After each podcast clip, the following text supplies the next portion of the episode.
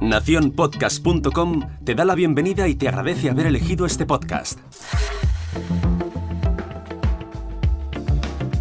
Hola, mi nombre es Jorge Marín y te doy la bienvenida al otro lado del micrófono.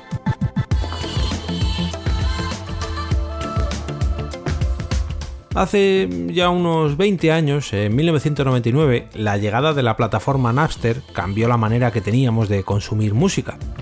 Un poco más tarde, en 2001, Apple o Apple y su iPod hicieron de esa nueva forma de consumo de música algo un poco más legal y sobre todo un poco más justo para los músicos y distribuidoras de música. Todos sabemos a lo que me refiero. Pero en 2006 llegó Spotify y volvió a darle una vuelta de tuerca al asunto para llevar la tarifa plana, entre comillas, a nuestros reproductores.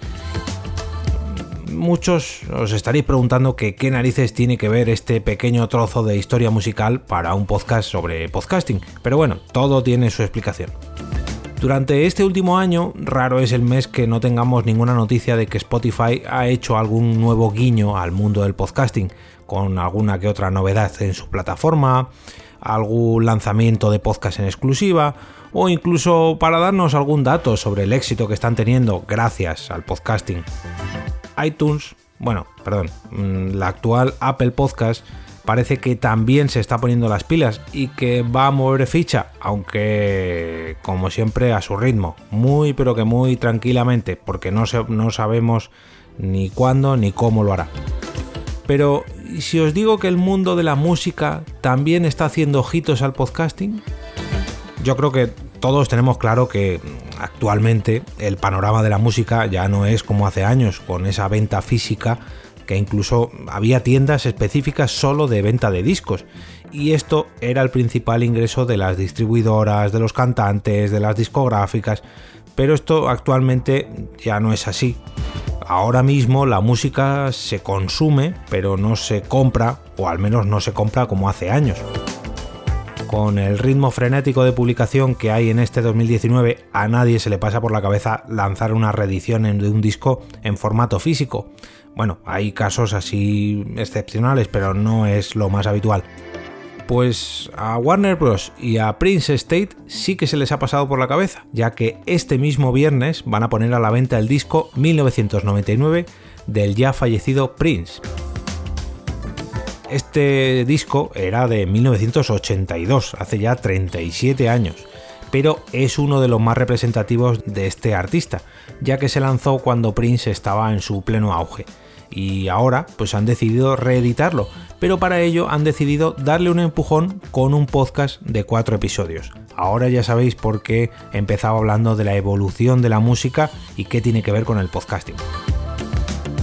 En este nuevo podcast presentado por Andreas Benson conoceremos más a fondo cómo se elaboró este álbum, 1999, escuchando incluso algunas de las 35 canciones inéditas que preparó Prince y que ahora van a salir a la luz.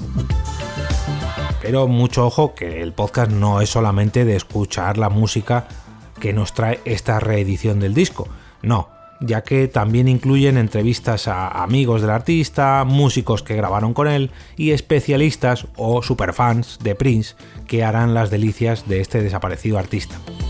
Os voy a dejar un enlace a la noticia de fm.com donde he encontrado este lanzamiento y ahora os planteo una pequeña reflexión. Cuando vosotros habéis escuchado un podcast musical pero no hablo de estos que solamente ponen música o dicen el nombre de la canción y te la ponen, no.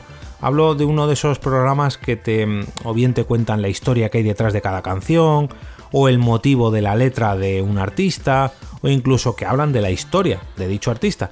¿No os entran ganas de volver a escuchar toda su discografía? Llevamos años viendo cómo las distribuidoras de música se empeñan en acompañar los discos físicos, los poquitos que todavía se venden, con DVDs o Blu-rays, con documentales de los artistas, conciertos en vivo o algún que otro extra en formato físico. Pero ahora yo pienso, ¿no será mejor invertir ese tiempo, dinero y esfuerzo en un producto mucho más acorde, como por ejemplo un podcast que acompaña el lanzamiento?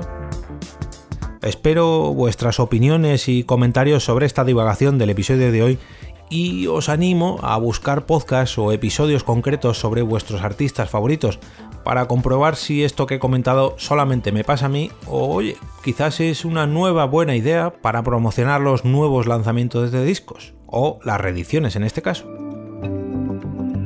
Me despido y regreso otra vez a ese sitio donde estás tú ahora mismo, al otro lado del micrófono.